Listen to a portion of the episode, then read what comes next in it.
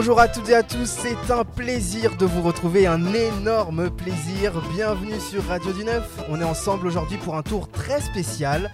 Je m'appelle Fadi, nous sommes le 6 avril et à l'occasion de la journée de la participation citoyenne, nous sommes aujourd'hui à l'hôtel de ville de Paris.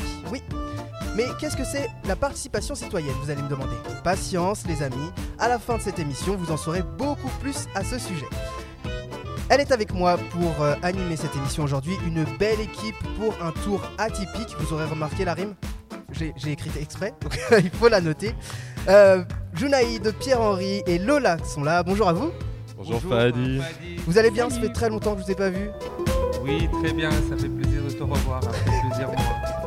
Junaïd, on dit ça fait un an et demi qu'il m'a pas vu. Et Mehdi est à la réalisation aujourd'hui. Bonjour à toi aussi, Mehdi.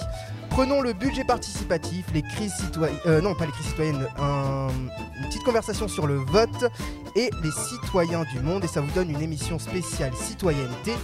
Euh, et avec les chiffres de la semaine, la journée mondiale et le quiz en fin d'émission, on aura un peu de temps pour jouer et ça, moi personnellement, en tant qu'enfant, ça me fait plaisir. Vous entendez, il y a des applaudissements, donc il y a du monde autour. Je vous l'ai dit, on n'est pas tout seul dans, euh, le, à l'hôtel de ville. Euh, et nous allons recevoir comme invité aujourd'hui Pauline Véron, maire euh, adjointe à la maire de Paris, chargée de la démocratie locale, de la vie associative, de la jeunesse et, vous me direz c'est une coïncidence, de la participation citoyenne, bien sûr. Et dans un second temps, on recevra l'association Asteria, présente aujourd'hui, euh, qui passera nous faire un coucou et nous expliquer son action. En gros, ils mènent des actions solidaires et citoyennes et ils aident d'autres groupes à mener des actions solidaires et citoyennes. Ça fait beaucoup d'infos d'un coup, je l'avoue. Le plus simple, c'est de commencer. Ça vous va? On a fait le tour spécial citoyenneté, c'est parti. Comme d'habitude, on démarre cette émission avec le chiffre de la semaine. Donc il y en a deux aujourd'hui dans cette émission. Le principe est simple, je vous le rappelle, je vous donne un chiffre et vous me donnez l'info qui est en lien avec celui-ci. Euh, autour de la table, je vous laisse lever la main. J'ai oublié de dire qu'une personne nous rejoindra en cours d'émission, ce sera Virgile, mais euh, on l'accueillera quand il arrivera. Aujourd'hui, pour le chiffre de la semaine, je vous donne le chiffre 2. Le petit chiffre 2, est-ce que autour de la table ça vous dit quelque chose? Mehdi, t'as pas de micro, mais tu peux aussi réagir si tu veux. Euh, Vincent qui est autour de la table, Stéphane aussi. Enfin, pas autour de la table, mais à côté. Si vous voulez, vous pouvez réagir, on retranscrira vos paroles. Est-ce que ça vous dit quelque chose, le chiffre 2 Là, je vois des regards Non. vides. on est sur le plus vide total des regards. Lola a dit non. Je vous donne un indice directement. Euh, c'est un événement annuel. Chiffre 2, un événement, ça, ça correspond à un événement Hmm. annuel. Toujours rien, on est sur une absence. Ouais. Ah, euh, Non. un second indice, j'en ai plein. J'ai une, quantité phénoménale d'indices. On va y arriver, on va y arriver. Euh, c'est une euh, célébration. C'est une chose qu'on célèbre. Un, un- ouais, oui, oui, quelque chose qu'on célèbre euh, en ce, enfin, pas en ce 6 avril. C'était un, un jour dans la semaine. On a célébré euh, quelque chose d'annuel. Donc c'est la deuxième année de cette chose entre guillemets. Alors, on va te poser quelques questions pour savoir si on chauffe ou pas. Pierre-Henri, vas-y, Euh, je t'écoute. Alors, est-ce que c'est un sujet de société? Est-ce que c'est euh, un Euh, combat politique pas un- ce n'est pas un sujet. C'est plus euh, un groupe Ah, qui fête ses- sa deuxième année. plus un groupe. qui a fêté sa deuxième année, pardon. Et quand, vous, quand je vais vous donner la réponse, vous allez faire, mais oui, bien sûr, on le savait tous. Et là, on sèche complètement. Le dernier indice, de le dernier indice, c'est euh, c'est un chiffre interne à nous. C'est un chiffre Ah. qui nous Ah, correspond. radio C'est de la neuf. radio du 9. C'est exactement le deuxième Ah, anniversaire de la radio du 9. Ouais. Exactement, lundi 1er avril. Et non, ce n'est pas une blague, on fera cette phrase chaque année. Euh, le 1er avril, donc, on a fêté notre deuxième anniversaire. Donc, bon anniversaire à Radio du 9, à vous l'équipe et à toutes les personnes qui, euh, qui nous aident au, quotidien. Euh, donc, il y a deux ans, cette radio s'est engagée à travers les ateliers du Studio 9 et du Centre Paris Anime Nouvelle-Athènes à initier des jeunes de tous les horizons aux différents métiers de la radio. Alors un grand merci à tous les acteurs qui font vivre cette radio du Studio 9 à la Ligue de l'enseignement Fédération de Paris. C'est l'émission euh, sur la participation citoyenne, donc je vous pose euh, directement la question à vous autour de la table. Selon vous, pardon, oula, selon vous, euh, qu'est-ce que la participation citoyenne? Ça a l'air d'être un mot qui a une définition très large, mais on, voilà, en termes- on est jeune, donc on peut avoir euh, notre euh, perception de, cette, euh, de ce mot. Alors, selon vous, vous voulez que j'interroge l'un de vous directement? C'est assez traître quand même. On va commencer par Pierre-Henri parce qu'il m'en parlait tout à l'heure. Ah. Selon toi, la définition de participation citoyenne et puis moi aussi je vais donner la mienne, hein, bien sûr. Bah, on a la chance de vivre dans un pays où le citoyen est écouté. Parce qu'il y a tellement d'endroits Oui. euh, voilà, où les gens, bah, voilà, on leur demande absolument pas leur avis sur n'importe quoi. Donc on a moins de la chance d'avoir ce, ce droit à nous en France. Moi, je pense que c'est impliquer les gens, impliquer le citoyen bah, dans des projets qui le touchent. Je pense que ce soit à l'échelle du quartier, de la commune, de la région ou alors du euh, pays. hein. C'est comment est-ce qu'on peut voir, euh, comment est-ce qu'on peut construire ensemble quelque chose, un projet à une certaine échelle. Après, je crois qu'il y a aussi deux formes quoi, de participation citoyenne. Il y a la forme euh, peut-être un peu descendante de la part des pouvoirs publics euh, qui ouvrent des espaces de dialogue Oui. avec euh, les gens pour euh, bah, remonter un peu les préoccupations des habitants. On le voit, hein, ça, à l'échelle de la mairie, à l'échelle de la commune, euh, euh, les conseils de quartier aussi, c'est des choses Oui. qui existent comme ça. Et peut-être aussi l'autre type qui serait plus un type ascendant, qui viendrait plus du peuple, justement, et non pas des pouvoirs publics. Et là, on est en plein dedans aujourd'hui. hein, ça, là, on en est quoi À la veine du deuxième semaine, euh, à peu près des Gilets jaunes, Mm. où ce sont les citoyens qui s'organisent sûrement mais en vue d'une conquête d'un pouvoir auquel ils n'ont généralement pas accès. Voilà. Qui est comme assez contradictoire parce qu'on nous demande notre avis, mais on n'a pas accès au pouvoir. Et c'est un des mal français, je pense. Moi, je vais aller sur ça après dans ma chronique, de toute façon. Il a, il a carrément, il a répondu à la question, il a fait une, une annonce pour sa propre chronique aussi, c'est wonderful. Ah, bon. Écoutez ma chronique parce que je vais développer tout ce que je viens de dire. Mais euh, bah, je, je C'est que pense c'est que. d'actualité, quoi, hein, clairement. Ah bah oui, oui, non, mais oui, c'est en plein dedans, t'as as grave raison. Euh, je pense que t'as, je suppose, quasiment tout résumé, à moins que vous ayez des choses à ajouter, Lola et euh, Junaïd. Euh, Junaïd. Je définis en deux mots euh, être un citoyen du monde euh, avant d'appartenir à son pays d'origine, euh, d'a- d'appartenir euh, aux citoyens du monde. Donc, euh, Spoiler sur sa chronique. grave, en fait, ouais, ils font tout ça, En fait, chacun prêche pour sa paroisse. Quoi.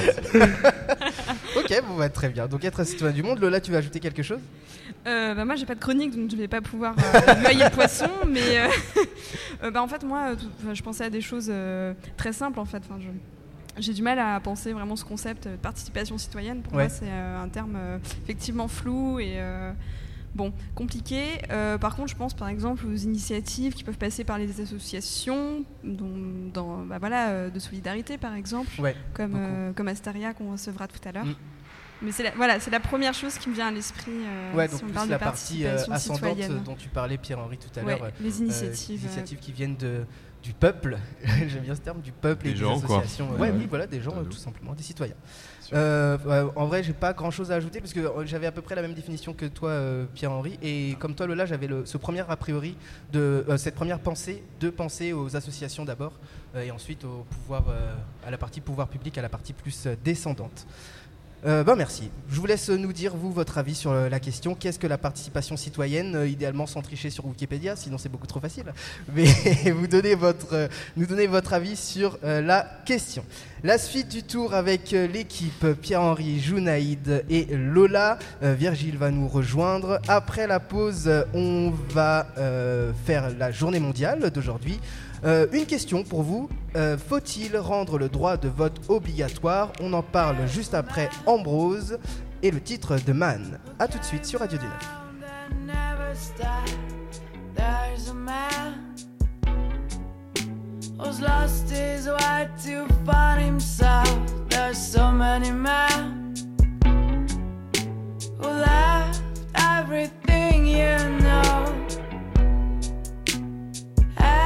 so, goes they're.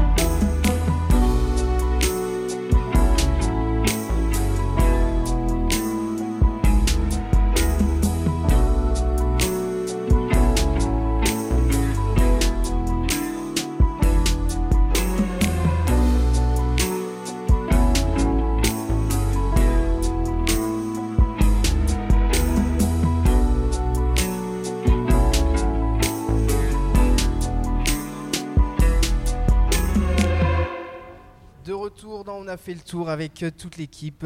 Pierre, Henri, Jounaïd. Lola est parti chercher Virgile parce qu'il s'est perdu. Le pauvre Paris est une très grande ville. Donc il s'est perdu. Et on accueille Pauline Véron, adjointe à la maire de Paris. Bonjour Pauline. Bonjour. Je- euh, vous préférez Pauline ou Madame Véron ou Pauline, Véron Pauline. On va vous voyez, mais il faut bien euh, un- une- appellation. Euh, donc, comme je disais, vous êtes adjointe à la maire de Paris, chargée de la. Il y a beaucoup, il y a beaucoup de- de- d'activités dans le chargé. Chargée de, de la démocratie locale, de la vie associative, de la jeunesse et de la participation citoyenne. Si, C'est ça, ouais, j'ai tout dit. exactement tout J'ai ça. tout dit. On va. Vous, vous avez combien de temps Vous m'avez dit un quart d'heure? Oui, un Ouais, quart d'heure un très quart bien. Ça peut être même 20 minutes. Même 20 minutes Eh ben très bien, on part, on part pour 20 minutes. Euh, les amis, on va faire le, la journée mondiale aujourd'hui. On est le 6 avril, du coup euh, une journée mondiale. Aujourd'hui, c'est la journée mondiale pour le dé- euh, la journée mondiale du sport pour le développement et la paix. Donc c'est une journée en gros qui promeut le, le sport en tant que en tant que vecteur de développement et de paix dans le sens où euh, il y a, on va penser au foot hein, directement parce que le foot est le plus grand sport médiatisé euh, aujourd'hui, mais euh, le sport est souvent vu comme une source de divertissement. Et on oublie souvent que le, le sport et le foot aussi promeuvent des... Waouh, quel verbe il utilise aujourd'hui Euh, Pardon, promeuvent des valeurs comme... Parce que euh, vous êtes dans les salons d'hôtel de ville. Et Oui, voilà. c'est ça, le grand espace me permet d'avoir pas n'importe d'autres où mots. aujourd'hui. hein. euh, promeuvent des valeurs comme euh, le- la lutte contre le racisme, le, le- la lutte contre le racisme, le- la lutte contre l'homophobie euh, et, et- et- et l'égalité homme-femme aussi, euh, que le sport euh, promeut euh, beaucoup. Euh, donc je voulais faire un- une grande salutation à tous les clubs sportifs, euh, surtout pour les plus jeunes, parce que c'est à cet âge-là aussi qu'il faut, euh, qu'il faut initier ces, ces valeurs-là, pour, voilà, pour leurs efforts et pour la, la, la VUEQ. Oh là là bah, je pensais qu'on était dans un grand espace, mais ça marche pas tout le temps. pour véhiculer ces valeurs. Et il y a, donc ça c'est pour la partie donc valeurs citoyennes. Et il y a aussi euh, la partie éducative, plus pédagogique, parce que moi notamment, en- quand j'ai été entraîneur de sport, euh, on faisait beaucoup d'activités pour euh, valoriser le tri des déchets ou la sécurité routière. Et j'ai vu qu'à travers chaque sport, il y avait cette partie éducative aussi qui était mise en place. Et donc je, voilà, je voulais passer un petit salut, comme c'est la journée, la journée euh, mondiale de, de- du développement et de la paix par le sport. Et ça a été mis en place en 2014, il me semble, si, euh, si je ne m'abuse. Et ben, Euh, ça me plaît beaucoup parce que moi j'adore le sport. Eh ben, c'est la question que j'allais vous le- poser. ouais, voilà. Est-ce que vous faites du sport, Pauline? Ouais, je fais du sport, euh, j'essaye, pas toujours facile Bah oui. avec la vie qu'on a, mais quand j'étais jeune, j'ai fait beaucoup de hand. J'étais championne de Paris avec mon équipe, j'étais capitaine. Oh, l'équipe. pardon Oh là là Et euh, je viens d'une famille euh, où le sport a été très important. Mon grand-père était à la Fédération nationale d'athlétisme euh, de façon bénévole. Et euh, mon père est un très grand sportif. Il a toujours élevé ses filles euh, dans le sport, parce qu'il a deux filles. Il a deux filles. Il nous a tou- toujours poussé à faire du sport, euh, comme si on, enfin, il faisait pas de différence avec garçon-fille. Oui. Et je, je crois beaucoup aux valeurs du sport, à ce que ça apporte, à ce que ça permet de construire. Moi, souvent, je, encore aujourd'hui dans ma vie professionnelle, je repense au- à certains moments que j'ai vécu dans les vestiaires après un match ou Mm. sur le terrain ou euh, quand on débriefait entre les filles de l'équipe ou euh, on- ben, des choses qui en fait vous forment pour la vie et c'est, c'est- il se passe des choses de la vraie vie quand on Oui, des, des sentiments très forts et, euh, et qui vous qui vous apportent beaucoup voilà oui, et qui euh, marque et, qui- et qu'on qui marque et qu'on retransmet voilà. ensuite. Voilà. J'adore le sport, j'adore le sport. Les garçons, vous avez fait du sport ou est-ce que vous en faites? Pierre-Henri je confesse que j'ai arrêté de faire du sport depuis quelques mois, quelques années, bon, parce que c'est vraiment un manque de temps, mais c'est à regret, hein, clairement. Moi, j'en ai fait beaucoup quand j'étais jeune aussi. Oui. C'est vrai que le sport, oui, c'est bah, c'est assez magique, clairement, parce que c'est un vecteur de plusieurs choses. Déjà, euh, ça peut gommer quelques inégalités so- sociales aussi, parce que quand on est sur un terrain de foot ou sur un terrain de basket ou un terrain de rugby, que les gens soient fils euh, d'ouvriers, que les gens soient fils de cadre ça. ou de n'importe quoi, eh bien c'est un numéro, numéro 9, numéro 10, numéro 11, et l'idée c'est de faire comme esprit d'équipe pour travailler ensemble. Et euh, moi je suis d'accord avec vous, hein, Pauline. Et je rajouterais aussi, c'est que bah, moi j'ai trouvé des, des, euh, parallèles clairement entre le sport et l'en- l'entreprise. hein. Parce qu'en entreprise, euh, c'est un combat. Enfin, clairement, c'est toujours des défis qu'on se met, qu'on Mhm. se relance souvent. Soit on réussit ensemble, soit on réussit indi- individuellement aussi, mais c'est souvent ensemble. Ou soit on est fou aussi ensemble. Et le fait d'avoir fait du sport avant, moi, ça m'a quand même aidé, euh, bien, voilà, d'avoir travaillé cet esprit d'équipe avant, et aussi ben, euh, au point de vue psychologique également. hein. Parce que euh, une personne hors du terrain va pas se comporter. euh, Enfin, les gens se comportent un peu différemment quand ils sont sur le terrain et quand, et quand ils sont aussi dehors. Et c'est pareil au travail. Donc euh, oui, moi j'encourage vraiment les gens à faire du sport dès le plus jeune âge aussi. Et euh, bon, les sports individuels, c'est bien, mais les sports collectifs, c'est encore mieux. Ouais, c'est encore mieux. La communication et la cohésion, ben voilà, comme vous dites, plus on apprend ça jeune, et bien c'est des valeurs qu'on doit garder toute la vie. Et même c'est pas toujours facile de communiquer hein, entre les gens quand on est plusieurs dans des équipes, euh, on, on note souvent le manque de communication, que ce soit au travail, etc. Et le développer dès le plus jeune âge, ben, c'est excellent. Faudrait même voir Donc, faites aussi. du sport, euh, messieurs dames. Exactement, faites du sport. Faudrait même voir s'il y a peut-être moyen de, de- Je pense aux formations de rugby, il y a toujours des codes et tout. Peut-être de Mm. retranscrire ça dans des entreprises, peut-être que ça peut fonctionner. À un certain moment, Mais Il y a même des un- coachs sportifs hein, parfois qui vont dans des C'est vrai entreprises, euh, ouais c'est ça, pour aller donner, euh, ben, pour les, euh, ben, pour les aider hein, clairement sur, sur l'esprit d'équipe. sur le management Ouais. Et voilà, Ouais, mais là, euh, dans l'émission On n'est pas couché, il y a trois semaines, il y avait un nageur qui est assez connu, euh, qui a arrêté, bon, ils arrêtent jeune, il, il prend sa retraite à 30 ans, et qui s'est reconverti ben, comme coach sportif dans des entreprises. Euh, ben, pour faire face à la pression, pour euh, la communication aussi. Ah oui, et donc il y a vraiment des connexions hein, très très proches euh, entre le milieu du sport et Ah, Donc il suffit que je demande un truc et tu me dis c'est déjà réalisé. Génial. Euh, Junaïd, rapidement, est-ce que tu fais ou as fait un sport? Euh, oui, avec peu de temps que j'ai euh, avec mon travail euh, Ouais. entre là et Paris, donc euh, c'est difficile à trouver du temps, mais je fais du sport. euh, Tu fais du sport à la maison plutôt, du coup? À la maison et même si j'ai le temps, je fais le jogging souvent. Ok, d'accord. Et moi, j'ai fait du judo, pour la petite anecdote. Euh, les amis, donc je vous ai posé une question juste avant la pause. Euh, question à laquelle tu as choisi de, de- de- pas de répondre, mais de t'intéresser. J'aurais pas la prétention de te répondre à une question ouais. pareille. Euh, selon vous, faut-il rendre le droit de vote obligatoire? C'est une question qui a déjà été euh, euh, traitée, mais pas par nous et pas par des jeunes. Donc notre version. Euh, donc Pierre-Henri, que penses-tu de cette question Faut-il rendre le vote obligatoire? Eh bien, disons que c'est un débat sensible et d'actualité parce qu'on s'interrogeait déjà sur ce sujet en 1994. Donc, Ah vous voyez, ça même. fait 25 ans que la question se pose. Bon, je pense pas qu'en 4 minutes de chronique, j'ai le temps de répondre, à- de mettre un point, un point définitif à ça, mais parlons-en quand même. Alors, qu'est-ce qu'on voit? On se rend compte qu'à chaque élection, la question revient avant d'être éclipsée par les résultats des scrutins. Pourquoi les électeurs s'abstiennent-ils en masse? Alors pourquoi? Dégoût du politique, rejet des politiques, peur de l'Europe, corruption, abstention, vote extrémiste? La démocratie représentative semble être en crise. Par le mécanisme de la représentation politique, les actes accomplis par les représentants du peuple lui sont attribués comme s'il les avait adoptés lui-même. Principe de la démocratie, de la représentation. Or le problème est que les Français semblent ne plus se sentir véritablement représentés par la classe politique. Leur dédain est si profond qu'ils ne font bien souvent plus l'effort d'aller voter, même quand l'éventail politique dans lequel ils peuvent piocher a été considérablement élargi. Le spectre est quand même relativement large en France, Mm. même si ça a changé, hein, avec En Marche, mais quand même. Alors la question, faut-il rendre, le, faut-il rendre le vote obligatoire? On sait qu'en France, l'inscription sur les listes électorales est obligatoire, mais le vote ne l'est pas. Il n'y a qu'une élection où le vote est obligatoire, c'est celui des sénatoriales. Mm. Si les grands électeurs ne votent pas, ils risquent une amende symbolique de 4,57 euros, ce qui n'est entre nous pas tellement dissuasif. Mais bon, l'amende existe. Pour les autres scrutins, chacun est libre de s'exprimer ou non. Donc le vote est en droit, mais pas un devoir légal, même s'il reste considéré comme un devoir civique. C'est d'ailleurs inscrit sur nos cartes électorales, on le voit. Le problème, c'est qu'il est de moins en moins respecté. On se rend compte qu'à la présidentielle de 2017, plus de 25% d'abstention au second tour, à niveau le plus fort depuis 1969. Au législatif de 2017, l'abstention a atteint 57% au second tour, ce qui est considérable. Aux européennes, pareil, le taux de participation n'a pas dépassé 47% depuis 1994. C'est contradictoire, on vit dans Ah un pays où on a le droit de s'exprimer, mais les gens ne le ne font pas. Voilà, les causes sont multiples. Euh, c'est pourquoi de nombreuses propositions de loi pour rendre le vote obligatoire ont été déposées, mais sans jamais être adoptées. C'est trop sensible. Dernière en date, celle de François de Rugy. Selon lui, le vote obligatoire doit passer par la reconnaissance du vote blanc, mais aussi par une sanction financière ou administrative en cas d'abstention. Ce qui est le cas en Belgique, par exemple, où le vote est obligatoire depuis la fin du 19e siècle. Un citoyen belge qui ne vote pas s'expose à une sanction de 150 euros. Ah, pas de 4,57€. Ah, Là, c'est pas comme les sénateurs. c'est pas comme les sénateurs. Là, c'est 150 euros. Voilà. Donc, on est sur un autre niveau.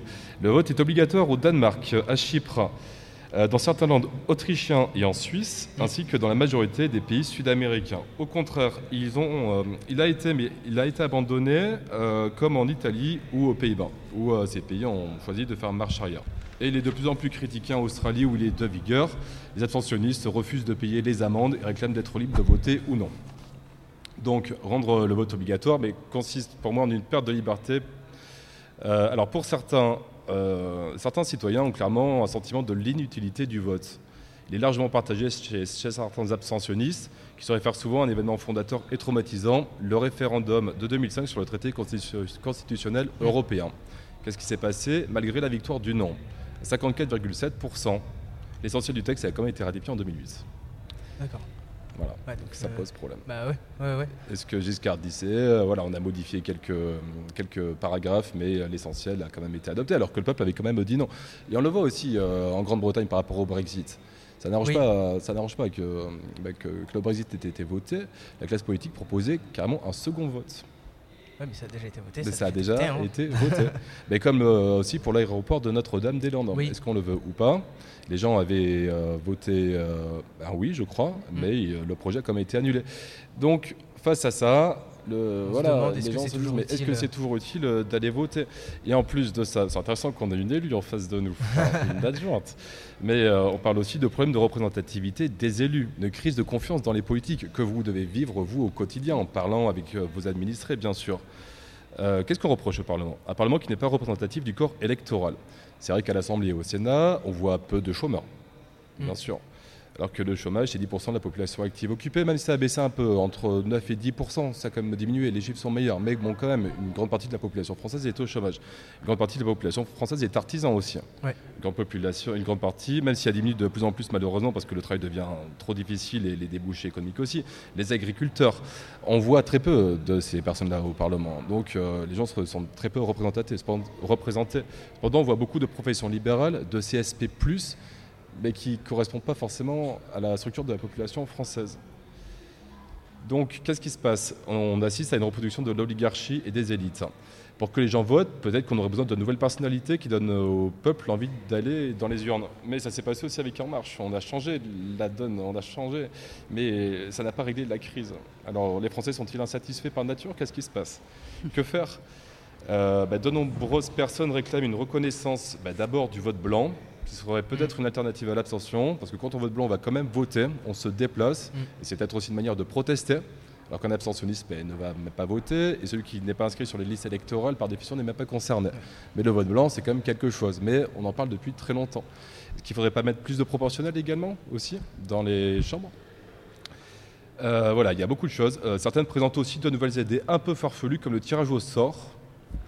Euh, pour, pour choisir les représentants, solution voilà, un peu extrême, mais qui était l'un des mécanismes importants de la démocratie athénienne.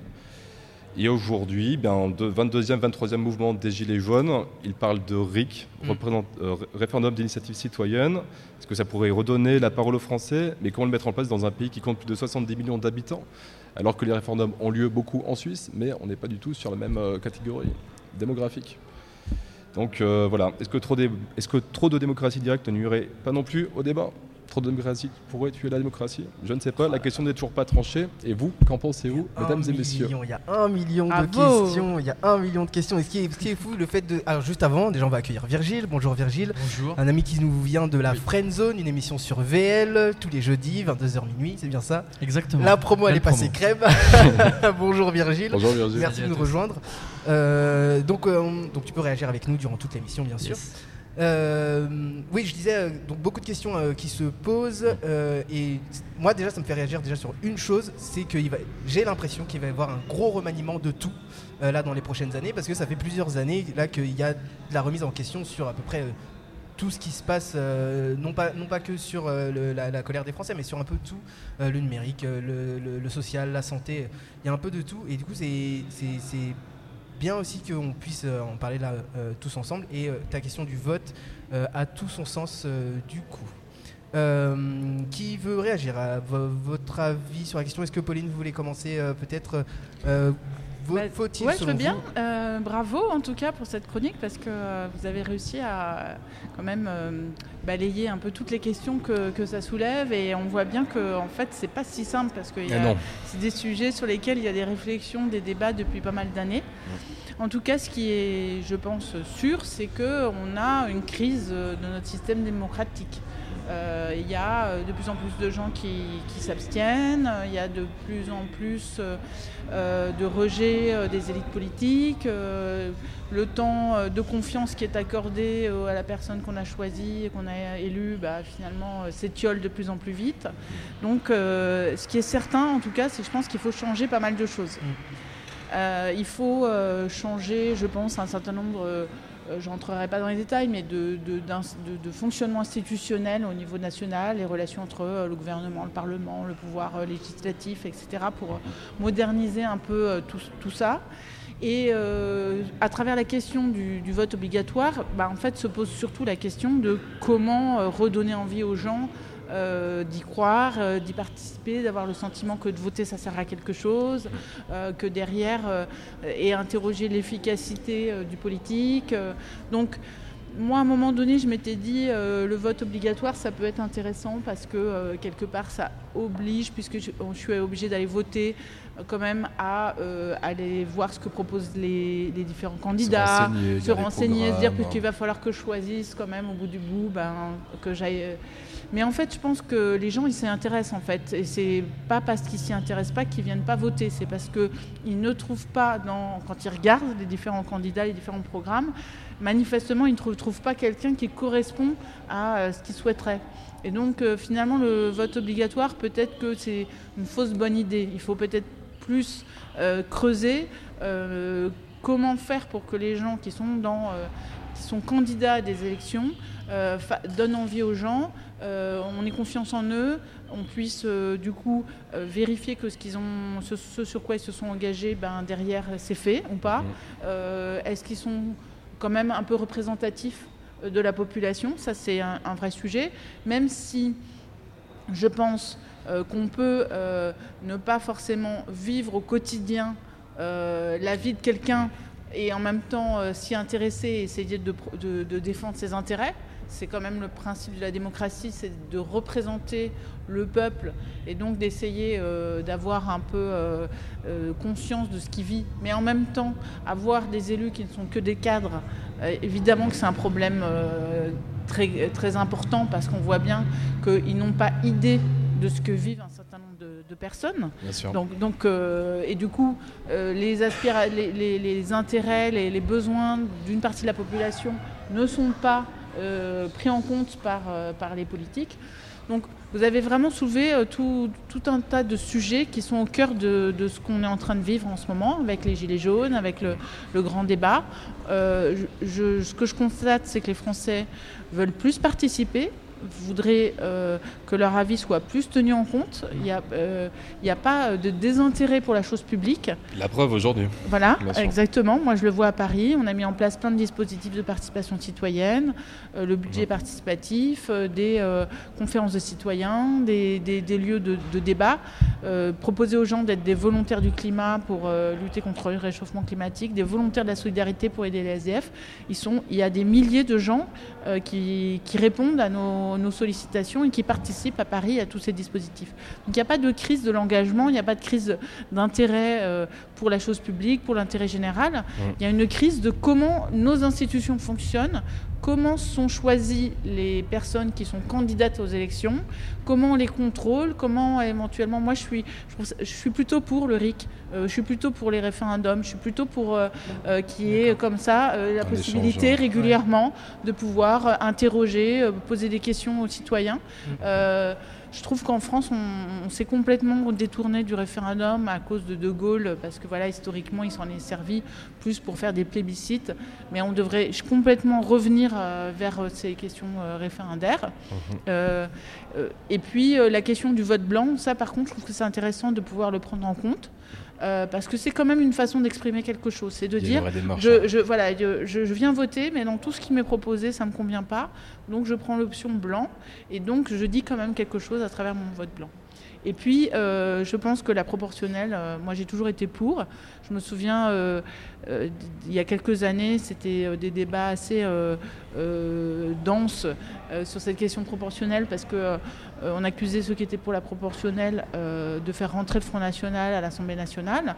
Mais bon, quelque part, euh, est-ce qu'il faudrait, il faut quand même que euh, l'Assemblée soit représentative euh, de, de- des- des Français. Et si à un moment donné, ben, cette ce qu'ils souhaitent ne nous correspond pas, eh bien, bougeons-nous pour essayer de faire réfléchir les gens, les motiver pour voter autre chose, répondre peut-être à leurs besoins pour qu'ils soient moins tirés par les extrêmes.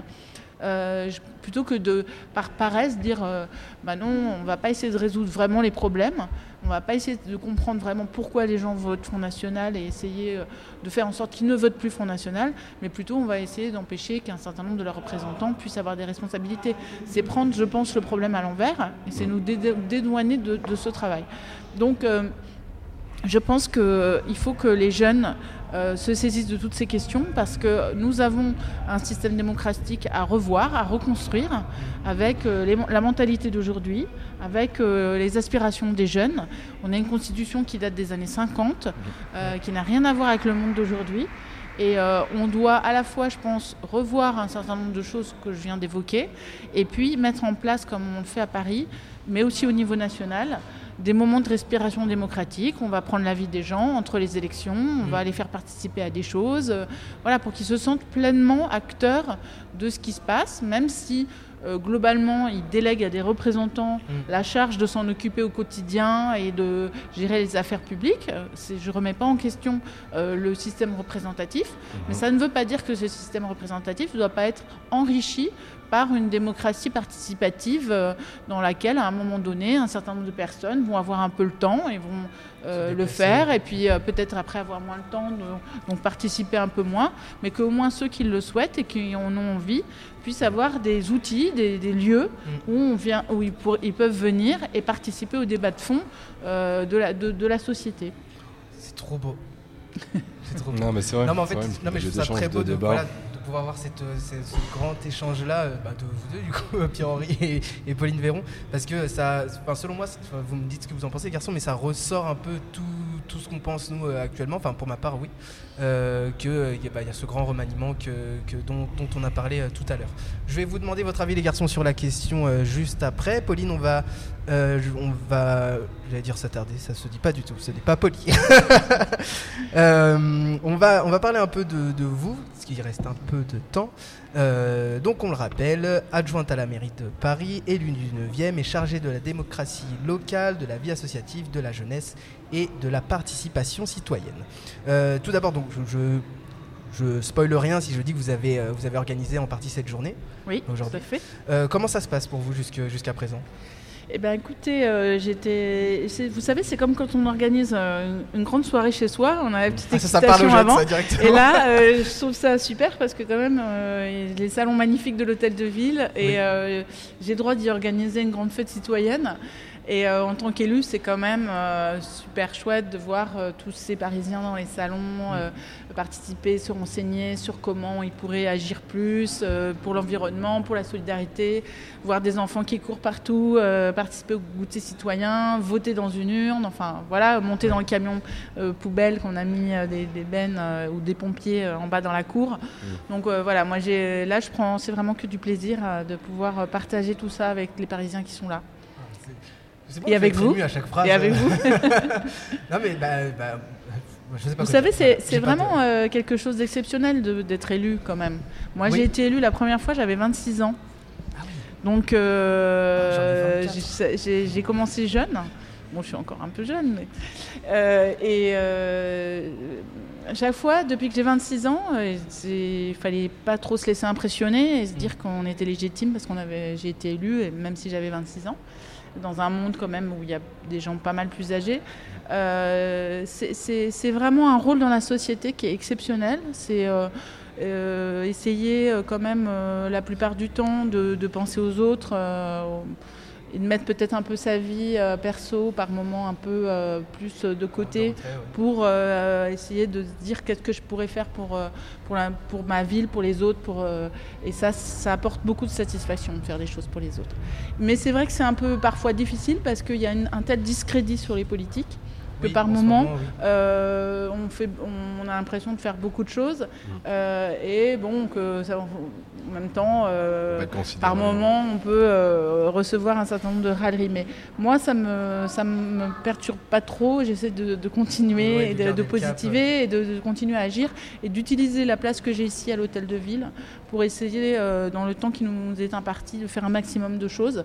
Parce que c'est quand même un honneur aussi d'être ici dans l'exécutif parisien, d'être, euh, d'agir sur une ville aussi magnifique que Paris et euh, d'être dans cette situation, euh, c'est, c'est quand même quelque chose d'exceptionnel.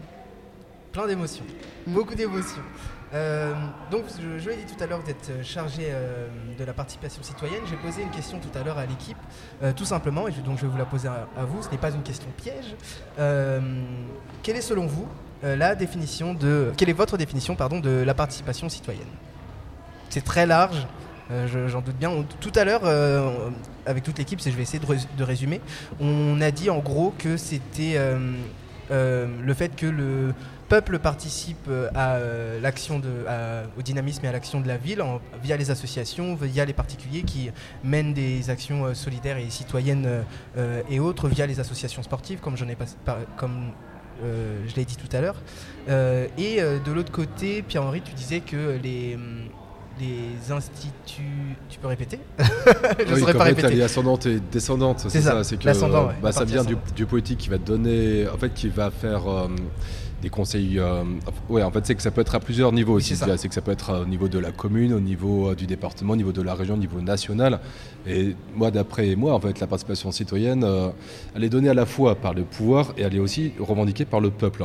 Redonnée par le pouvoir de façon descendante, c'est-à-dire que vous allez un peu euh, faire des conseils, interroger les gens pour connaître leurs revendications avant- Mm. afin de pouvoir, ben, vous, déjà un peu jauger les données euh, du terrain pour vous y adapter et conduire une politique en adéquation avec la demande euh, des citoyens. Et dans l'autre Et sens. dans l'autre sens, où c'est le citoyen qui va se mobiliser, enfin, se mobiliser pour se faire entendre. Mm. Et c'est ce qui se passe encore aujourd'hui. Euh, clairement. Est-ce que, est-ce que, vous- est-ce que déjà cette première définition, euh, vous avez des choses à ajouter ou est-ce que vous en avez une Non, C'est tout à fait angles, en juste. fait, il y a, il y effectivement euh, peut-être une tradition de la participation citoyenne un petit peu descendante. Où on va prendre l'avis des citoyens pour- sur nos projets. Mhm. Et puis on essaie de, on- nous on a essayé de passer une étape supplémentaire avec le budget participatif par exemple, où on a dit aux citoyens, bah, qu'est-ce que vous voudriez faire? On met de l'argent de côté pour vous, Mm. vous nous proposez des projets. Ensuite, c'est les Parisiens qui votent sur ces projets au mois de septembre, et ensuite nous on les met en œuvre. Donc nous, on intervient à la ville. C'est pas nos projets, c'est pas nous qui proposons. C'est uniquement les Parisiens qui déposent des projets sur une plateforme numérique, et c'est les autres Parisiens qui les choisissent. Nous, on les met en œuvre. Donc, on essaye de renverser justement ce caractère descendant Vertical, complètement. pour dire que là, il faut que ça remonte du terrain. Mm. Et puis, euh, je trouve que là, on arrive dans une autre, euh, une évolution encore un peu nouvelle de la participation citoyenne que moi je constate depuis euh, quelque temps. Euh, c'est comment les élus donnent du pouvoir d'agir aux gens directement. C'est des citoyens qui nous disent, bah, moi j'ai envie de faire un compost de quartier euh, parce que euh, je, à ma petite échelle, j'ai envie de lutter contre la pollution, contre le réchauffement climatique. Donc euh, je veux ouvrir une petite recyclerie parce que c'est ça que je voudrais dans mon quartier. et Je pense que c'est utile, et ça manque. Eh bien, nous, les élus, on va dire à ces gens-là, OK, vous, vous êtes acteurs de votre ville, vous êtes des citoyens actifs en portant un projet d'intérêt général, on, on- on- on vous met en relation avec des gens qui vont vous aider, nous, on va vous aider, et on va être là, on va être facilitateur du, de l'envie d'agir des citoyens euh, qui, ont des idées à eux très concrètes. Alors, c'est aussi le soutien aux associations Oui. euh, qui ont ce genre de projet. Mais ça peut venir aussi d'une initiative individuelle de construire un projet collectif à un moment donné sur un projet dans le quartier, sur un projet d'intérêt général. Et ça aussi, c'est de la participation citoyenne sur des projets très concrets euh, de gens qui nous disent moi j'ai pas forcément envie d'aller dans des réunions, j'ai pas forcément envie de discuter. J'ai pas le Mais temps. j'ai- pas le temps. Mais par contre, j'ai un projet très précis. Je voudrais faire ça. Et donc là, nous, en tant qu'élus, on doit être là aussi pour être euh, les accompagner, les aider, leur donner les Mm. moyens et, et faciliter la mise en place de cela. Et est-ce que vous les écoutez dans les deux sens, je veux dire? Donc là, euh, ma- en fait, je vais avoir deux questions par rapport à ça. Euh, vous euh, dites donc que vous pouvez demander aux citoyens, aux Parisiens, donc d'aller voter sur Internet. Est-ce que c'était fait avant ça sous Delanoë ou est-ce que ça a été une nouveauté, enfin une nouveauté avec l'arrivée d'Anne Hidalgo à la mairie C'était hein une nouveauté avec l'arrivée d'Anne Hidalgo Ouais. euh, parce qu'elle a souhaité euh, mettre en place un budget participatif. Mhm. Et c'est vrai qu'avec l'arrivée des nouveaux outils numériques, ça, nous, Ça aide, hein. ça aide aussi de pouvoir le faire. Ok. Et quand vous entendez au contraire euh, les Parisiens euh, vraiment se plaindre par rapport euh, à la suppression des voies sur berge à la circulation. Alors nous, on a fait un- une consultation numérique justement sur la fermeture des voies sur berge. Ouais. Et les Parisiens euh, nous ont euh, massivement demandé de le faire et on leur a proposé deux, deux options. Deux, euh, soit on fermait euh, un petit peu moins, euh, soit on fermait un petit peu plus. Enfin, il y avait Ouais. deux options, une option un peu plus importante de fermeture et une option un peu moins importante. Et les Parisiens ont massivement voté pour euh, la fermeture la plus importante. Ah, c'est les Parisiens du coup qui ont proposé ça. proposait émané, euh, de qu'on aille jusqu'au tunnel des Tuileries, mhm. alors qu'au départ, on, on avait envisagé peut-être de, de- de- de fermer un peu avant. Ouais. Donc, euh, nous, le ressenti qu'on a euh, dans toutes les consultations qu'on a pu faire, on a fait aussi voter, euh, il y, a, il y a eu 75 000 personnes qui ont voté sur le plan climat. Dans une des, propos- une des mesures du plan climat, c'était le recul de la voiture à Paris, notamment sur les voies sur berge, mais aussi à d'autres endroits dans Paris. Et euh, les gens ont voté à 95% pour. Ah oui, quand Donc, même, je pense- 95%. oui. Donc je pense que en il y a une polémique qui est entretenue euh, euh, et aussi peut-être euh, certaines personnes qui habitent euh, en banlieue qui peuvent euh, avoir le sentiment que c'est pas une politique qui est faite pour eux. Même si je pense qu'ils ont tort parce que la pollution elle s'arrête pas au périphérique. Elle va en fait quand on regarde le nuage de pollution, bah, c'est toute l'agglomération qui est, qui, est, qui est touchée et pas que Paris intramuros. Mhm. Mais en fait les Parisiens sous, sous toutes les consultations qu'on a faites sur les voies sur berge, nous ont dit d'y aller et d'y aller euh, vraiment fort. Quoi. Ok. Euh, J'ai une question, ensuite je- tu vas pouvoir poser ta question, euh, Junaïd. Euh, donc vous, vous avez parlé de budget participatif, donc le fait que tout le monde puisse en proposer un, mais vous, euh, justement, si vous aviez un pro- à proposer un budget participatif, qu'est-ce que vous auriez, euh, qu'est-ce que vous auriez proposé vous? Un projet, si moi j'avais un, Un projet ouais, pour le budget participatif. Moi je pense qu'il faut faire plus de skateparks euh, dans Paris. Donc, euh, je, je Très bien. je trouve qu'il n'y a pas peut-être assez de choses pour les ados euh, dans Oui. Paris. On y travaille, je m'occupe de, de la jeunesse, donc on fait, on fait des projets. Mais voilà, moi je pense que des petits skateparks, des petits city foot de quartier, ça manque. Trop bien. Ça vous irait les garçons? Et puis, euh, Non, pas du tout. et Ah, puis moi, pas mais ça a déjà été proposé par d'autres. Moi, je pense qu'à la place des voitures euh, sur le stationnement, on pourrait faire d'autres choses. C'est-à-dire que pourquoi est-ce qu'il n'y a que euh, les gens qui ont une voiture qui ont le droit de, lou- lou- de louer cet emplacement en payant leur stationnement? Moi, je pourrais payer deux heures cet emplacement pour faire autre chose. Mm. Pour euh, installer un stand de quelque chose, mettre une table et des chaises. Pourquoi est-ce que finalement, il n'y a que euh, l'automobiliste qui a le droit de louer l'espace public à cet endroit-là sur la chaussée?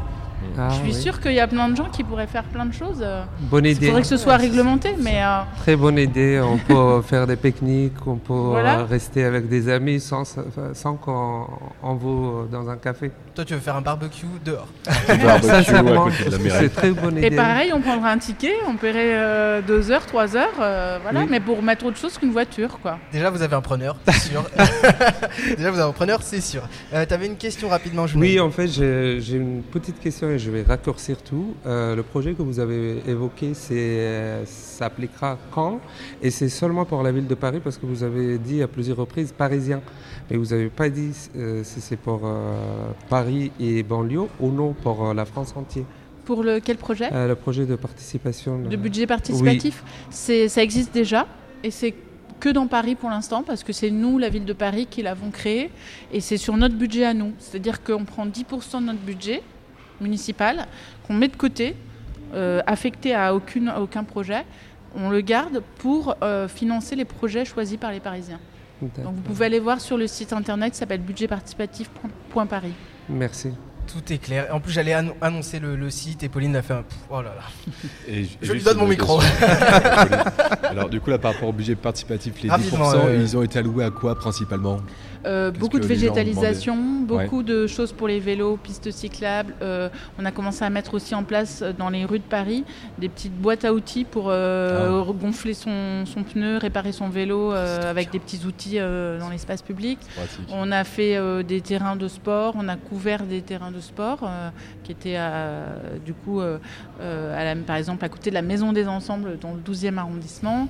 Euh, on a euh, fait des plantations d'arbres, des murs végétalisés, on a Mhm. fait des choses pour les SDF. Oui. On- on- on- grâce à une proposition d'un Parisien, bah, on achète des trousses de toilettes Mhm. qu'on donne aux maraudes et qui, comme ça, ils peuvent donner aux SDF. Ok. Trousse femmes, trousse hommes. Et on en a distribué 10 000 euh, l'année dernière. Euh, plein, plein, plein de choses. On en est à 1400 projets là. Bon, ça fait du travail Ouais, et ouais. des idées sur la suite. Ouais, Et sur le même site, budgetparticipatif.paris. exactement. Merci beaucoup, Pauline, Merci euh, de nous avoir accordé du temps pour l'interview. On vous a gardé un peu longtemps, mais euh, c'était très complet. Donc, euh, merci beaucoup. Merci. Donc, on rappelle encore une fois, vous êtes adjointe à la, mai- vous êtes adjointe à la maire de Paris et chargée de la démocratie locale, de la vie associative, de la jeunesse et à la participation citoyenne. Et vous êtes élue du 9e aussi. Merci encore. Merci, bonne, bonne, suite de bonne salon. journée. Et euh, à À bientôt. bientôt. Merci Au revoir. beaucoup. Merci. Bientôt. Toujours à la journée de la participation citoyenne, les amis, à l'hôtel de ville de Paris. Euh, on va, les garçons, je vais vous poser la question du coup qu'on n'a pas posée tout à l'heure euh, par rapport à faut-il vote, euh, le droit du vote est-il obligatoire? Euh, Et on va jouer aussi en fin d'émission et on va recevoir euh, l'association Asteria euh, plus tard. Et tout ça, ça se passe dans un instant un- sur Radio du 9. A tout de suite.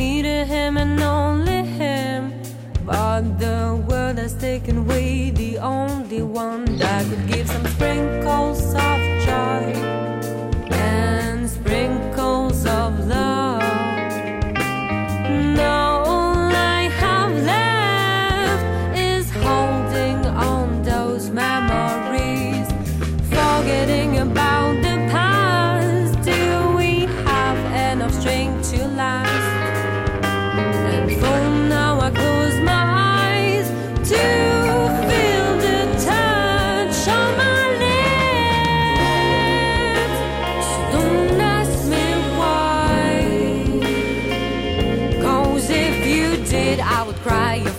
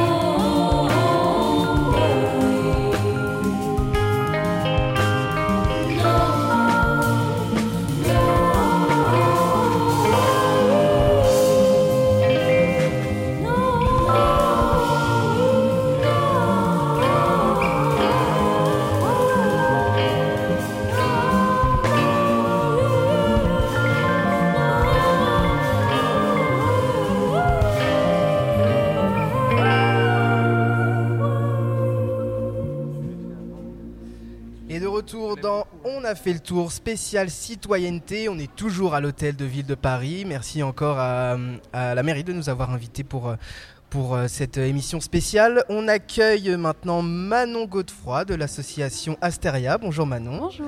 Alors avec toi, on va parler de ton association, bien sûr, l'association Asteria, euh, qui est un slogan que j'adore et euh, on, on passera un temps là-dessus. Euh, je l'ai noté, il faut pas que je l'oublie. C'est repérer, réveiller et accompagner les projets, les envies solidaires et citoyennes. Oui, c'est Wow. ça. Oh là là, il a- Exactement, bravo. Ah. Refais-les deux fois là. Vous l'avez pas vu, mais j'avais un visage de recherche, mais tellement fort. Et moi, je te laissais un petit peu. Ouais, alors, on va le laisser mariner un peu, galérer. Euh, juste avant la pause, euh, et donc Manon, si je vais pouvoir te poser la question, je vous ai dit que je vous poserai la question euh, du vote, mais finalement j'ai changé d'avis. Beaucoup d'avis peuvent être changés durant une musique, les amis, faut le savoir. Euh, Virgile et euh, Manon, vous n'avez pas encore répondu à la question qu'on a posée en, en tout début d'émission. On va commencer par toi, Virgile. Euh, quelle est selon toi la définition euh, de la participation citoyenne? Bon, tu as été un peu spoilé vu que euh, tu étais là pendant le- le- le- la conversation avec Ouais, l'interview. Très intéressant. Mais c'est une question assez compliquée finalement. Oui, Très, totalement. très dur à définir la, la participation citoyenne. En quoi ça consiste? Est-ce que c'est la même chose à Paris et en province par exemple? Parce Ah, qu'à Paris il y a vrai. beaucoup plus de monde. En province, je suis pas sûr par exemple à, à Bordeaux, bon c'est une grande ville aussi, mais à Mm. Agen, à Bourges, euh, n'importe où, je suis pas sûr que ça soit la même chose, tu vois. Et à Paris, je pense que justement avec Anne Hidalgo, bon on peut lui reprocher ce qu'on veut, mais elle fait beaucoup de choses par rapport à ça. Oui. Parce qu'elle sent que les- le peuple a besoin de s'exprimer, surtout en ce moment, on l'a vu. Euh, Est-ce que le peuple est entendu? Je ne sais pas. C'est la Ouais, question qu'on peut se poser. Est-ce qu'ils entendent une partie de la population et qu'ils veulent pas entendre une autre partie? Mm. Parfois, c'est un peu compliqué. Et à quoi, à quoi ça se résume aussi? Est-ce qu'on devrait faire un, un débat national, par exemple, tous les mois à Paris, dans une salle? Je ne sais pas.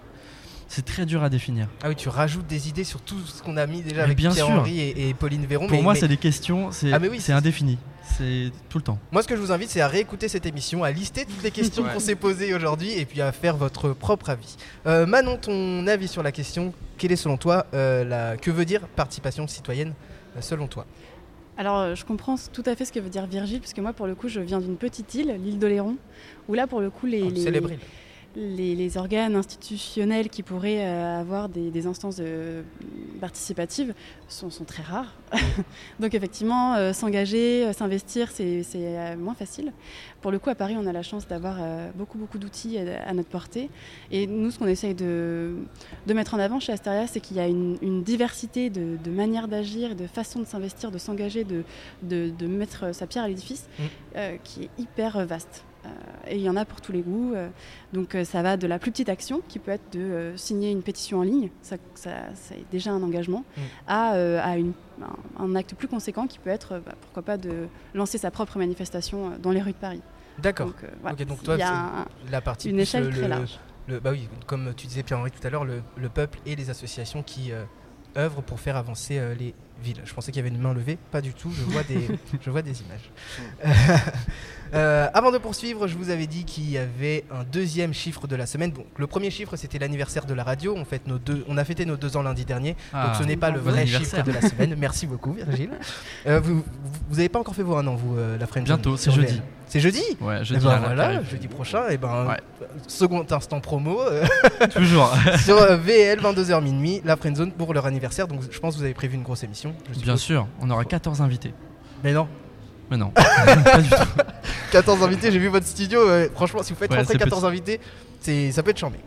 Euh, donc le deuxième chiffre de la semaine, euh, c'est un chiffre assez, bon, pas très grand non plus. hein. C'est le chiffre 25. Le chiffre 25. Et on doit deviner c'est quoi le jeu Euh, le, oui, pardon, je vous rappelle encore une fois la règle du jeu, c'est de, je vous donne le chiffre 25 et vous me donnez l'info qui correspond à ce chiffre Ok.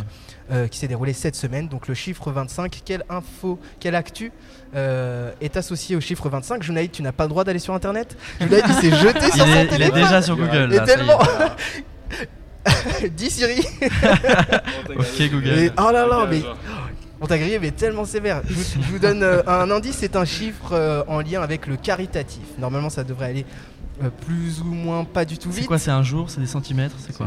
C'est un, c'est un, j'allais dire c'est un numéro, mais oui, c'est un, Un numéro. un compteur. Voilà, c'est un Compteur. C'est le 25e. Euh, un événement attends. caritatif. Ouais, il y a laisse pas lever la main. Ah, c'est la, la- pour le sida. Ouais, Ah, voilà, ça, ouais. Super. Bonne réponse de Manon. Les autres ils ont validé, mais ils sont deg en même temps. Genre ouais, bien- bravo, bravo. c'est la, la 25e édition du euh, SIDAction. Euh, là, euh, vendredi, c'est Ouais, c'est ce week-end. c'était hier. Donc vendredi, aujourd'hui et Ouais. demain, ça se termine demain soir.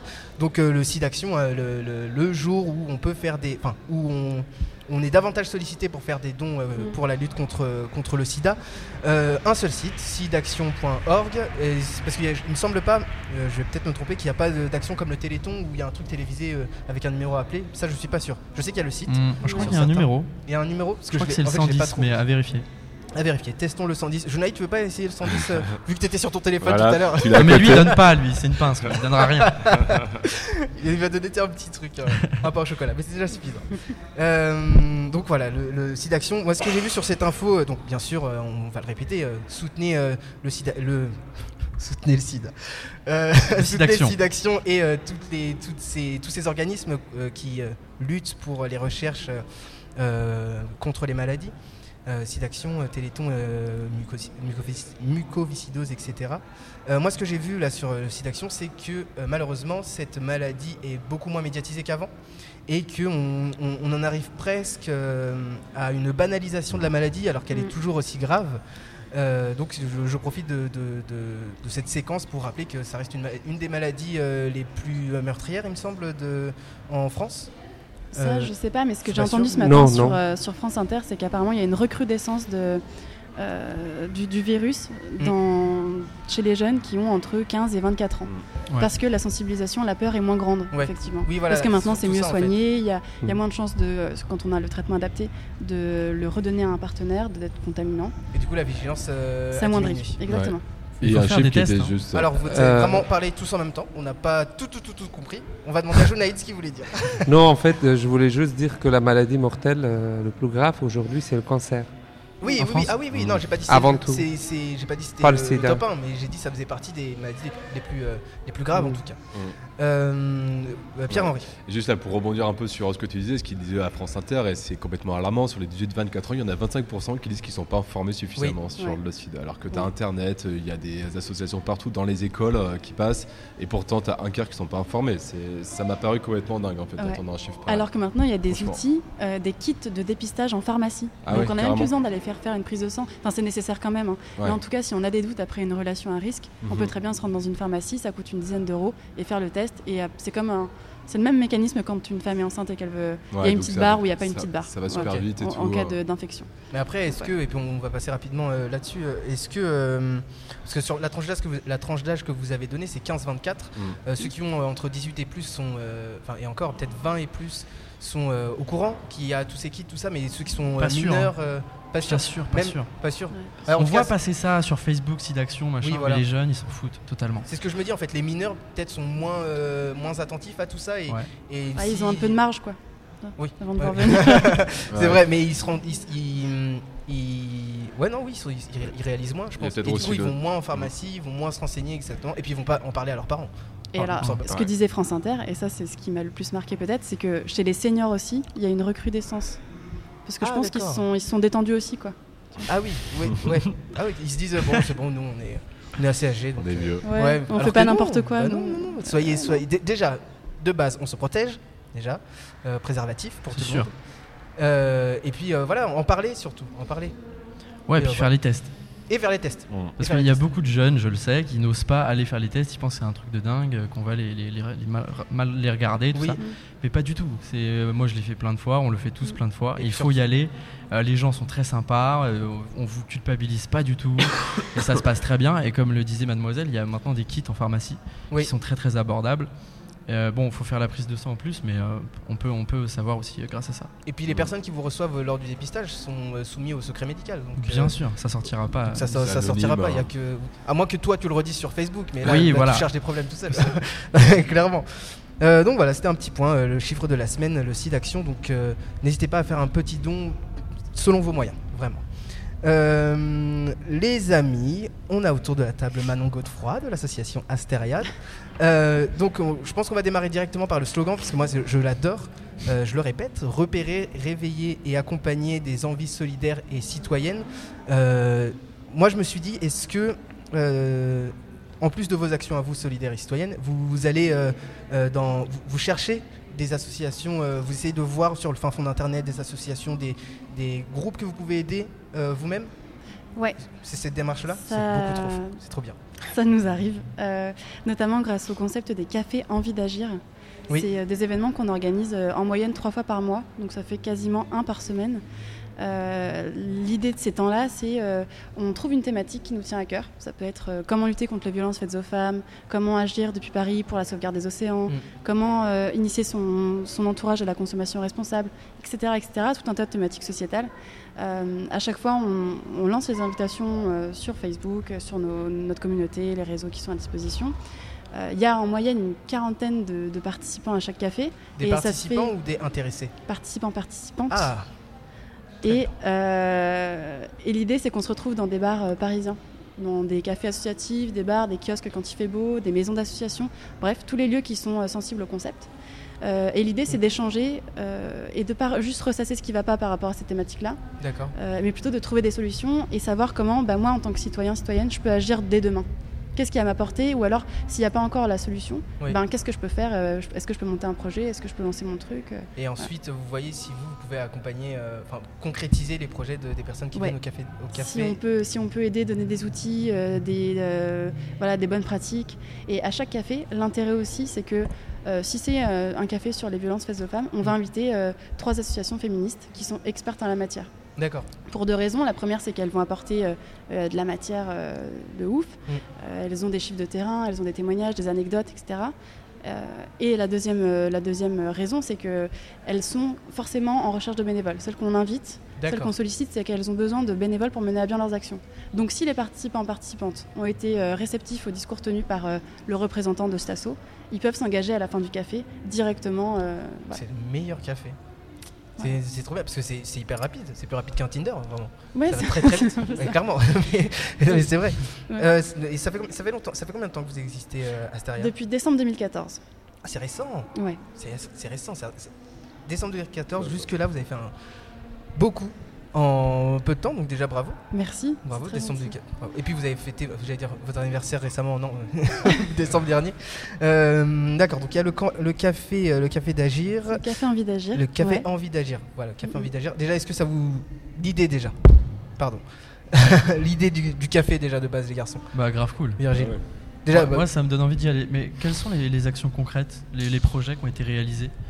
Alors c'est difficile de, de suivre euh, après un café ce qui se passe. Ouais. Sauf quand vraiment on sollicite Asteria pour un accompagnement collectif, etc. Donc il y a eu des disques soupes, il y a eu des gratifériades organisées. Gratifériades, donc événements où tout est gratuit et c'est une fête festive et conviviale. D'accord. Euh, ça se- ça s'essaime un peu dans Paris, mais c'est encore, euh, c'est encore timide. Alors que le, le concept de gratuité est absolument génial. Ouais. Donc voilà, il y a eu quelques actions comme ça. Mais après, sinon, ça peut être euh, des groupes d'habitants qui vont lancer une initiative de quartier. Donc ils n'ont pas vraiment besoin d'être accompagnés, mais ils peuvent avoir eu euh, l'idée et l'envie de, euh, de construire une boîte à dons dans leur quartier, ou alors de végétaliser leur rue, ou alors de lancer un RERS, un réseau d'échange et de partage réciproque. Euh, voilà, il y a plein, plein, plein, C'est-à-dire qu'en fait, vous, vous, vous êtes plus des facilitateurs de rencontres, euh, notamment à travers les cafés. et, et à côté, vous faites vos actions à vous. Ouais, alors en fait, le, but d'Asteria, pour le vulgariser au, maximum, c'est euh, d'aider les Parisiens et Parisiennes qui ont envie d'agir et de se rendre utile à le faire. L'association, elle s'est fondée parce qu'on est parti d'un constat très simple, c'est qu'il y a énormément, énormément de personnes qui ont envie de s'engager, mais il y a trop d'obstacles. Oui. Ils n'ont pas de repères, ils savent pas par où commencer. Quand on tape sur Internet, euh, euh, je veux m'engager, je veux agir, bénévolat, euh, c'est trop flou. Il y a une quantité d'informations qui est beaucoup trop conséquente pour s'y retrouver. Et quand bien même on trouve une association qui nous intéresse, parfois elles répondent pas, c'est pas assez, elles sont pas assez réactives et c'est pas de leur faute parce que ça, on manque de moyens humains. Donc en général, c'est comme ça que ce genre de choses arrive. Et donc la, la- la personne peut se démobiliser, démotiver et c'est tout à fait naturel. Donc voilà, nous ce qu'on ce qu'on essaye de faire, c'est de leur donner tous les outils pour s'engager. Donc c'est pour ça qu'on a créé notamment un, un- le guide pour agir. Oui. C'est un gros livre bleu de 400 pages et où là il y a tous les, tous les tips pour quelqu'un qui veut s'engager à Paris. Il y a plus de 1000 contacts de structures qui sont en recherche de bénévoles euh, en permanence pour mener à bien leurs actions. D'accord. Euh, y a, on met en lumière plus de 230 manières d'agir. Donc là, on montre que ça va du plus petit truc euh, au plus grand. Quoi.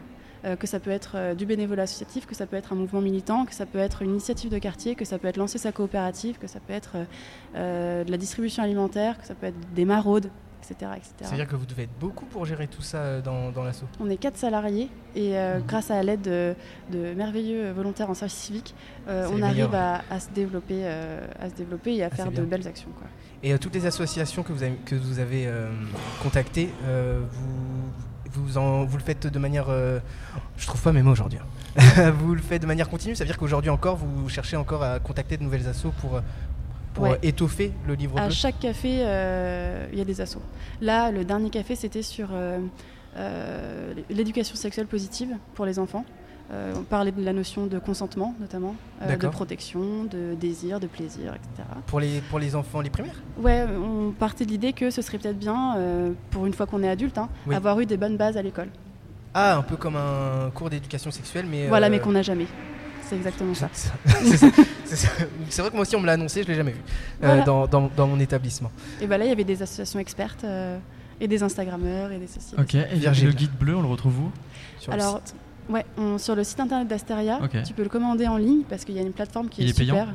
Il est distribué à prix libre. Donc c'est quand tu te le procures, tu fais un don à l'association. Ok. C'est vraiment pas un produit, il est en dehors du circuit marchand, il n'a pas de code barre. C'est toi qui as dit tout à l'heure que euh, Journaliste c'était une pince et c'est lui qui demande Euh. directement. En fait, c'est payant ou pas? C'est important. C'est important.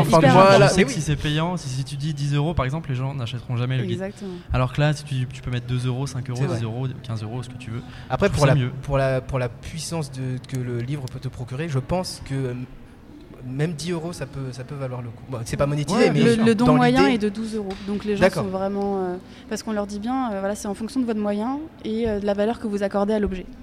D'accord. Ils réfléchissent et puis ils se disent Puis- un bouquin aussi épais, qu'est-ce que je mets? Avec Et nous on s'en fiche parce qu'en fait le principe du prix c'est qu'il y en a qui vont mettre 2, d'autres 12, ça va s'équilibrer. À partir du moment où les gens donnent plus de 7 euros, on rentre dans nos frais ce qui nous coûte 7 euros de fabrication. C'était Donc vraiment, ça la question que s'équilibre. j'avais posée. Voilà. Aujourd'hui, on me prend toutes mes questions, on y répond avant. Non, mais c'est très La vie est dure, la vie est très dure. J'ai fait un an et demi de radio, donc euh. Oh, attends ah, des formations professionnelles. Non, non, mais, non, mais c'est c'est très très bien. Concurrence, arrête, dis pas ça, dis pas ça. Euh, très bien. Le site d'Astaria, je- j'ai plus le, la fin, c'est astaria.com, je crois. Euh, point .eu. Point Ah oui, c'est point .eu. Ouais. Point .eu. Et alors, euh, si vous Oui. allez sur le site internet d'Astaria, vous verrez que le guide est commandable en ligne via DreamAct, qui est un site qui a que des, des- des objets faits par des artisans, des artistes, voilà, des trucs très très cool, éthiques et responsables. Et Oui. ils ont accepté de nous prendre le guide alors qu'il n'y a aucune com dessus, enfin ils prennent rien, ils sont adorables. Et on a tout un réseau d'ambassadeurs sur Paris qu'on est en train de monter. On, on va voir des commerçants euh, de proximité un par un et on leur demande si euh, on leur explique à quoi sert le guide Hmm. et est-ce qu'ils seraient euh, euh, Partant, partants pour le montrer à leur public, à leur clientèle, etc. Et la majeure partie. Et là, on a réussi en l'espace de quelques mois à avoir plus d'une trentaine d'ambassadeurs partout dans Paris. Et ça va de- du, salon de coiffure à la librairie. Nous, on s'est dit, les libraires, ils vont jamais vouloir. Bah si, si, si, pas de souci. Ça passe. Donc voilà, il y en a plus de 30 et on essaye de couvrir tous les arrondissements. C'est pas facile, mais on essaye. Ouais. Voilà. Donc là, pour l'instant, ça c'est le projet actuel de couvrir les arrondissements dans, dans la diffusion du, li- du, du- du guide d'agir. Ouais. Est-ce qu'il y a d'autres projets peut-être à l'avenir pour, euh, pour Astaria pour les prochaines années? Euh, bah, continuer à le distribuer. On a un pôle qui s'appelle les connecteurs citoyens. Donc Mhm. pour ceux qui n'ont pas envie de passer par un guide, mais qui ont envie d'avoir un contact humain, il y a des, on a des quatre connectrices qui sont super, qui ont une connaissance hyper pointue du tissu associatif parisien. D'accord. Et du coup, il y a un numéro, on peut les appeler, et à partir de là, euh, elles vous conseilleront et vous accompagneront dans, dans l'engagement que vous voulez. Quoi. Si on teste une première mission dans une association et que ça se passe pas bien, que vous ne trouvez pas votre compte, eh ben, elles vont essayer de trouver autre chose. Donc voilà, c'est un accompagnement qui peut prendre une semaine comme euh, six mois. Et c'est gratuit. C'est Astaria la source de euh, l'engagement en fait. Euh, tout ça, tout ça- bah, en gros, en résumé, hein, je me dis, hein, parce que si tout, engage- tout engagement que tu veux faire, tu passes par Astaria, il y a forcément une, une, une solution qui est trouvée pour, pour t'accompagner, au- Ouais, là pour le coup, tu as bien résumé. repérer, Très bien. Repérer, réveiller et accompagner. Les Là, je envies pense que pas- de tout le monde. c'est- c'est- on peut pas faire plus clair. Et Virgile. J'ai une petite question un peu vaste, mais comment on fait pour se démarquer quand on est une association On doit être noyé à Paris, Ouais. parce qu'il y en a des milliers et des milliers. Après- Comment on fait pour se démarquer? Comment on fait pour se faire repérer, pour être visible? Un peu partout Alors nous, on se dit qu'il y a de la place pour tout le monde. Il y a des Ouais. associations qui sont très euh, similaires à, à la nôtre, euh, Capupa Cap, France Bénévolat, Bénénova. Et tu vois, j'ai aucune difficulté à les citer parce qu'elles font aussi un très très bon boulot et on est toutes complémentaires. On n'a pas développé les mêmes outils, on n'a pas les mêmes approches et on Oui. ne parle pas forcément tout le temps à- au même public. Euh, par exemple, nous, les, les connecteurs citoyens, vont aller essayer de chercher des publics qui sont un peu plus éloignés de l'engagement citoyen, Mhm. à savoir euh, les personnes en situation de handicap, les personnes en demande d'asile, les hommes en aménagement de peine et euh, les personnes retraitées qui souffrent un peu d'isolement pour les sortir de cette situation-là. Euh, alors que les autres euh, associations vont plutôt, par exemple, s'adresser aux jeunes. ou- Enfin voilà. Donc on est très très complémentaires. Il n'y en a pas encore assez sur le territoire, mais c'est ce que je pense. Donc euh, voilà. Et le but de tout ça, je voulais juste, euh, parce que parfois on l'oublie, et ta question vient de m'y faire penser. pourquoi on essaye de favoriser, d'encourager le- l'engagement citoyen C'est vraiment, et ça c'est le truc le plus important, je pense, c'est en vue d'un monde plus solidaire, démocratique, écologique. C'est euh, le truc. Parfois on l'oublie. On se dit que l'objectif c'est juste d'encourager le- l'engagement pour l'engagement, mais non. Non, bah non. Si on est tous impliqués dans, dans, euh, la vie de la cité, Mm. euh, ça va forcément forger quelque chose de, de meilleur, de plus puissant, de plus beau. Quoi. Franchement, en termes de participation citoyenne, là, on est, on est très bon. Là. On est très très bon, vraiment. Merci beaucoup, Manon. Est-ce que tu as le temps de rester avec nous ou tu n'as pas trop le temps de rester avec nous Volontiers, je peux rester encore un petit peu. Ben, très très bien les amis. Euh, donc euh, astaria.eu pour euh, l'association, le guide d'agir qui est sur euh, qui est en prix libre et les connecteurs citoyens euh, qui sont euh, présentes vu que ce sont des filles pour vous accompagner. Mm, mm. Euh, donc tu restes avec nous Manon, les garçons aussi vous restez avec nous, Virgile, Jounaïd et Pierre-Henri. Pardon, après la pause, on traite les amis de citoyens du monde. Jounaïd, tu tu vas nous parler un peu, en plus tu l'avais annoncé en début d'émission, pendant que Pierre-Henri et toi annonçaient vos chroniques. Donc citoyens euh, du monde, quelle euh, définition on envoie, quel est votre aspect euh, euh, de ça? C'est toujours la journée de la participation citoyenne. A tout de suite sur Radio 19.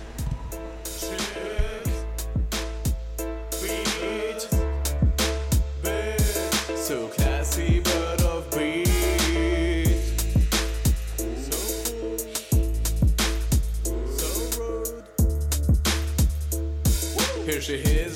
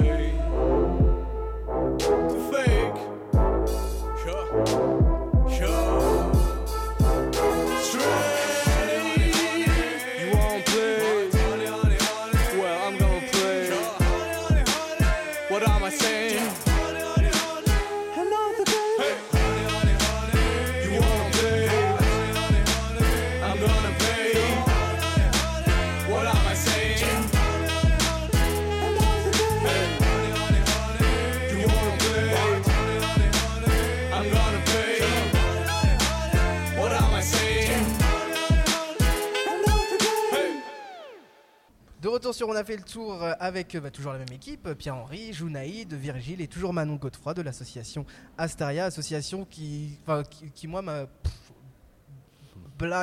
J'ai oublié le terme en anglais. Bah. Euh, explosion d'esprit Mind blowing. Waouh. Waouh, bouleversé, mind blowing. Je tente des mots aujourd'hui, ça marche pas, faudrait peut-être que j'arrête. Euh, les amis, donc là, aujourd'hui, la journée de la participation citoyenne, on a parlé beaucoup de Paris, de la France, du national, du, euh, du euh, provincial, provincial, Provincial. Euh, mais on n'a pas parlé du, du reste du monde parce que euh, être citoyen, c'est pas forcément que être citoyen français. Euh, c'est aussi être citoyen du monde, Junaïd. Oui, qu'est-ce que être citoyen du monde? D'après euh, Wikipédia, ce nom citoyen du monde, certaines personnes estiment que les habitants de la Terre forment un peuple commun avec des droits et devoirs communs.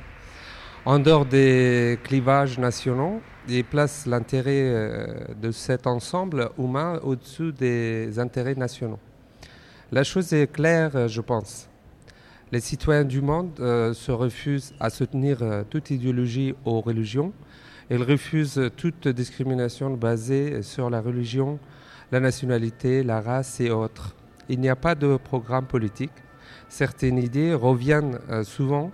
Une monnaie unique, une langue unique, l'espéranto, euh, des institutions mondiales.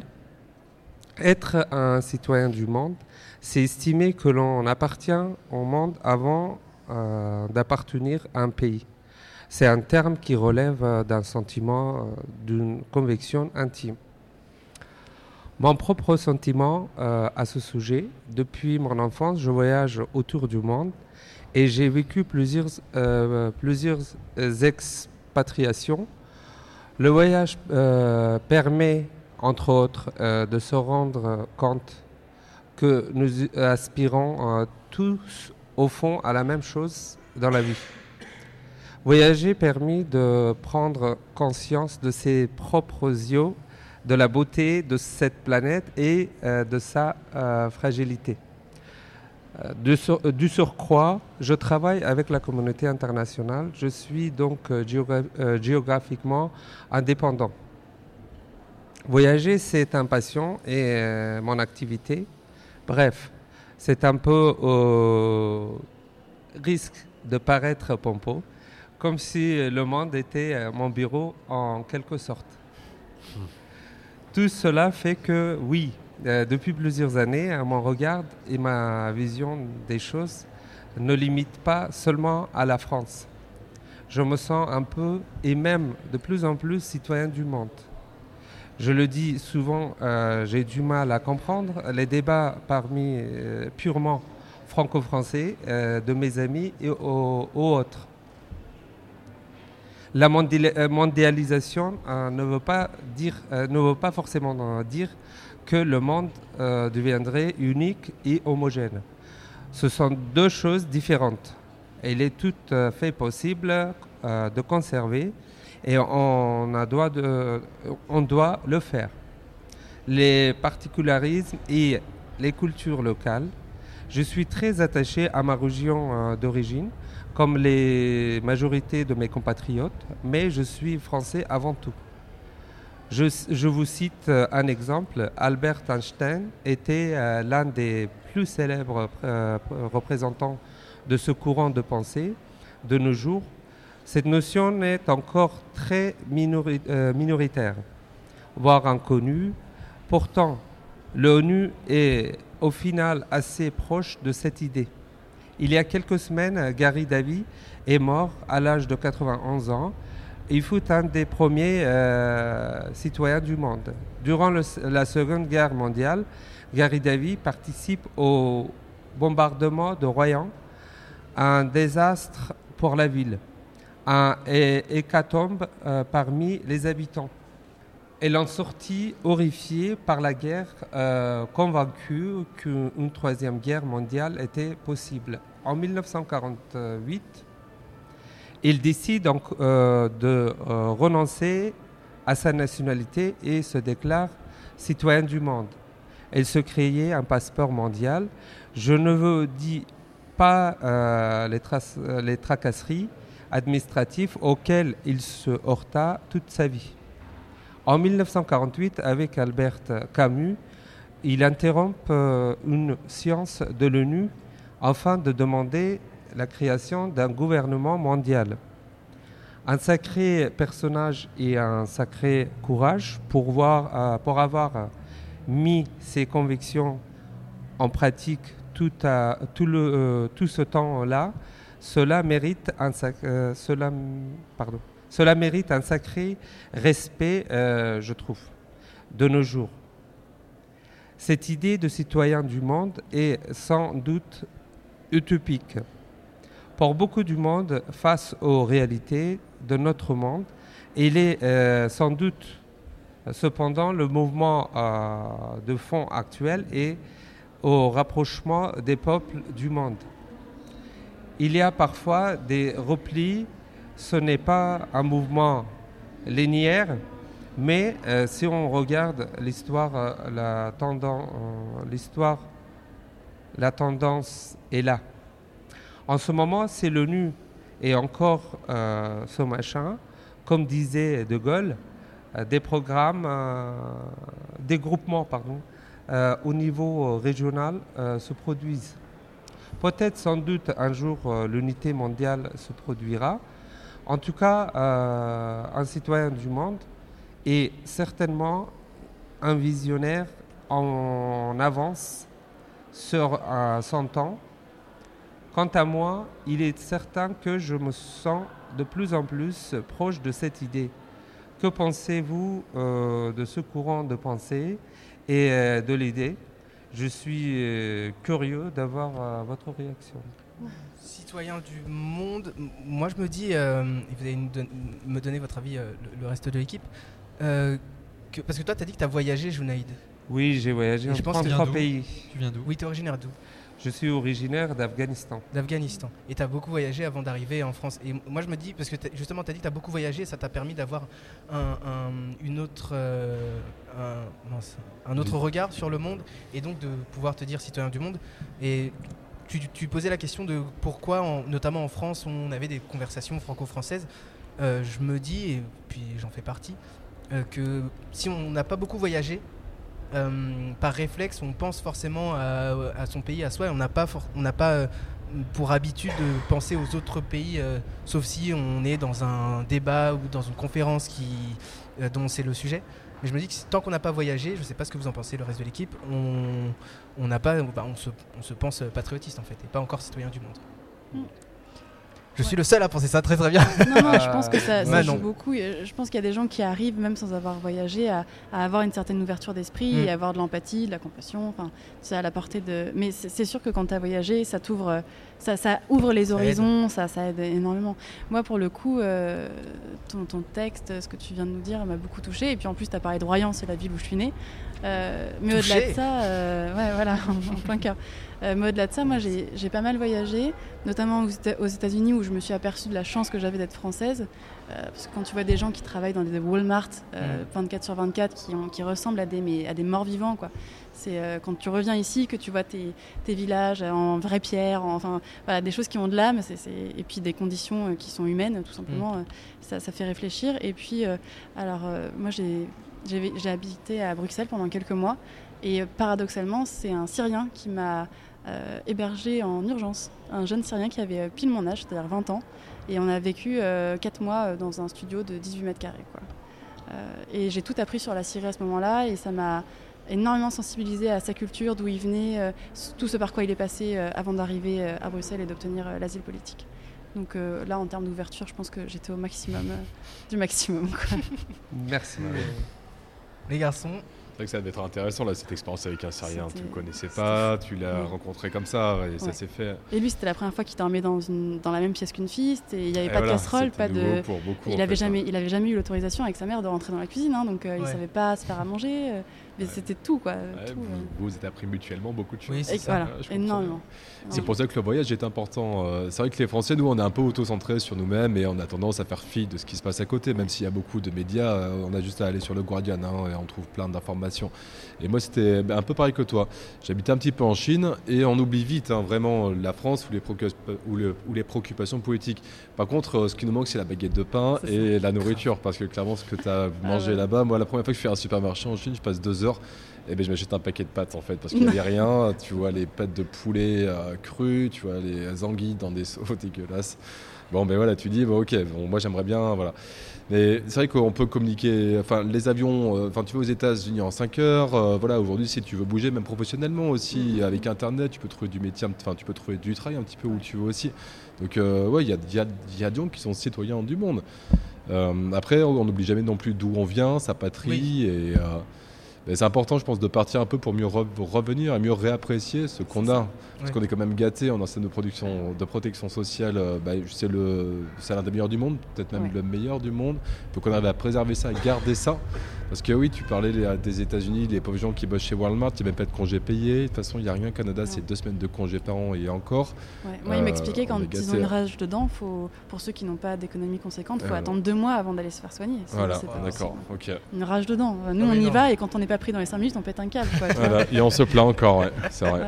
Ouais. Donc, Même on, a, euh, on a cette chance en tout cas de pouvoir être euh, pris en soin euh, assez vite. Bon, on se plaint, c'est une chose. Et on s'en rend pas compte, le problème c'est ça, c'est qu'on est gâté, on, c'est à du luxe là pour tourner un peu sur la question médicale. C'est en Grande-Bretagne qu'il y avait une patiente qui était décédée euh, dans un hôpital parce qu'elle n'avait pas été prise à, euh, Euh, attends. Mais c'est arrivé en France aussi, il n'y a pas si longtemps, Oui. longtemps que ça.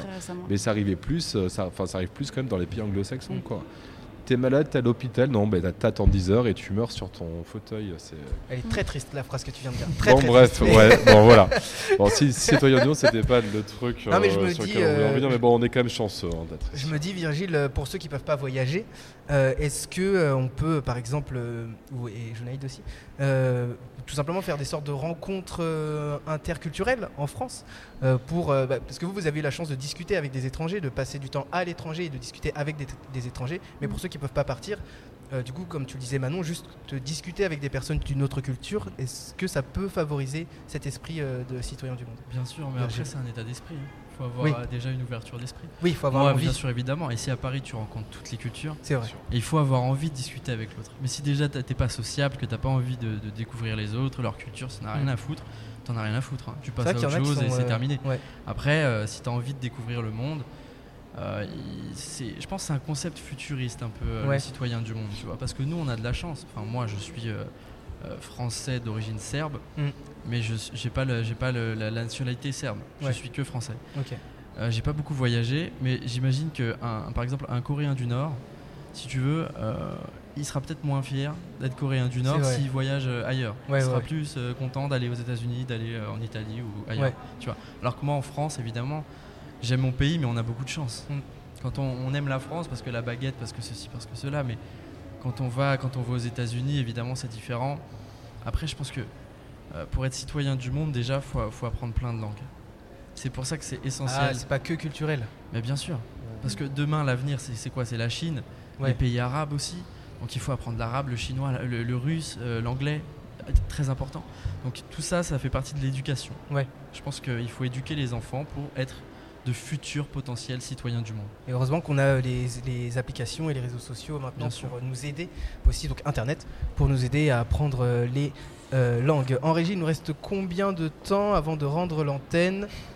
On est, on est vraiment sur un super short. Alors on va faire, on va faire le quiz culture, mais très vite, on va en Ah. faire trois. Euh, bah, quiz, quiz culture.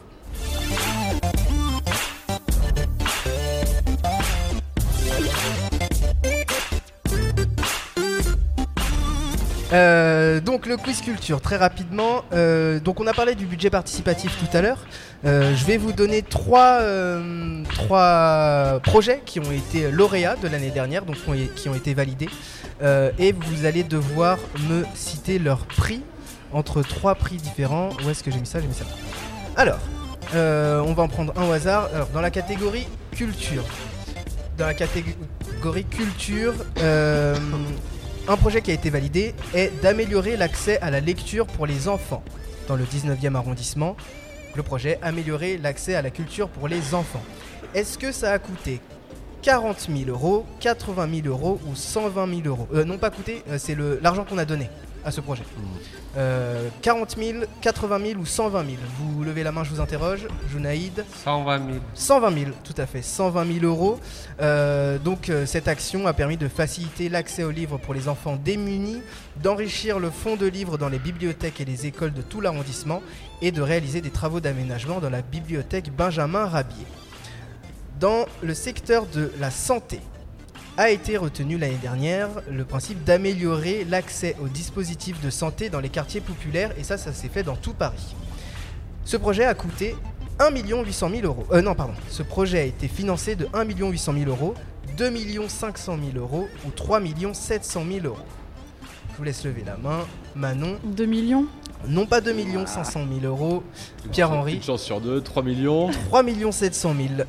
C'est un max. chiffre énorme, moi je Ouais. trouve. Ouais, mais la santé, Énorme. ça coûte à chaque fois super cher. C'est hein. ça. Et puis c'est pour, le tout Paris. euh, ouais. Donc ce projet a, euh, a proposé de rénover et d'augmenter l'offre globale de consultation dans les centres municipaux, en priorité dans les quartiers les plus déficitaires en offre de soins. Je vous lis vraiment la définition du site. Notamment via des camions de prévention, allons à la rencontre des jeunes dans tout Paris. Donc il y avait des camions qui circulaient pour rencontrer les jeunes et leur faire de la prévention. Euh, un petit dernier du coup pour la route, la solidarité. On en parlait tout à l'heure avec euh, Pauline Véron.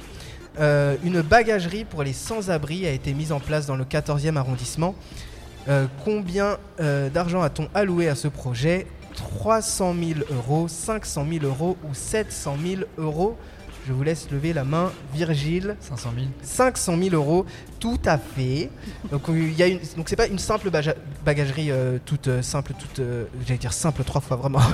Euh, c'est une association qui tient une bagagerie pour les sans-abri et euh, je dis qu'elle est pas simple dans le sens où il y a la bagagerie, euh, les sans-abri mettent leurs leur, leurs biens pour aller à des rendez-vous administratifs pour pas se trimballer avec tout leur, tout le- toutes leurs affaires et euh, en même temps il y a un coin café, il y a un coin internet, il y a des sanitaires donc c'est vraiment Il y a une plus laverie un- aussi, je crois. il y a une laverie aussi.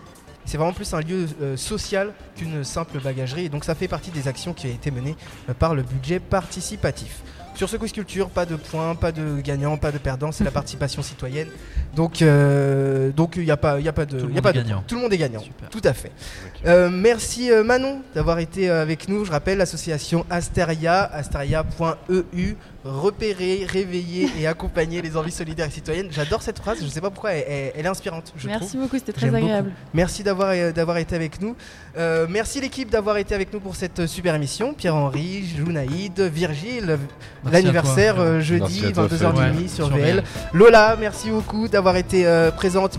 Mehdi à la réalisation et Vincent qui est resté avec nous euh, euh, durant toute l'émission. Encore un bon anniversaire à Radio du Neuf et merci à la mairie et à Pauline Véron euh, d'avoir accepté notre invitation et de nous avoir invités euh, à cette journée spéciale participation citoyenne. Euh, il ne me reste plus qu'à vous, souhaiter- vous souhaiter une bonne soirée, prenez soin de vous et euh, n'oubliez pas, hein, je pense que c'est ce qu'on vous a dit durant toute l'émission, de euh, rester citoyen vu qu'on a la chance de pouvoir le faire. A bientôt À bientôt. À bientôt. Salut.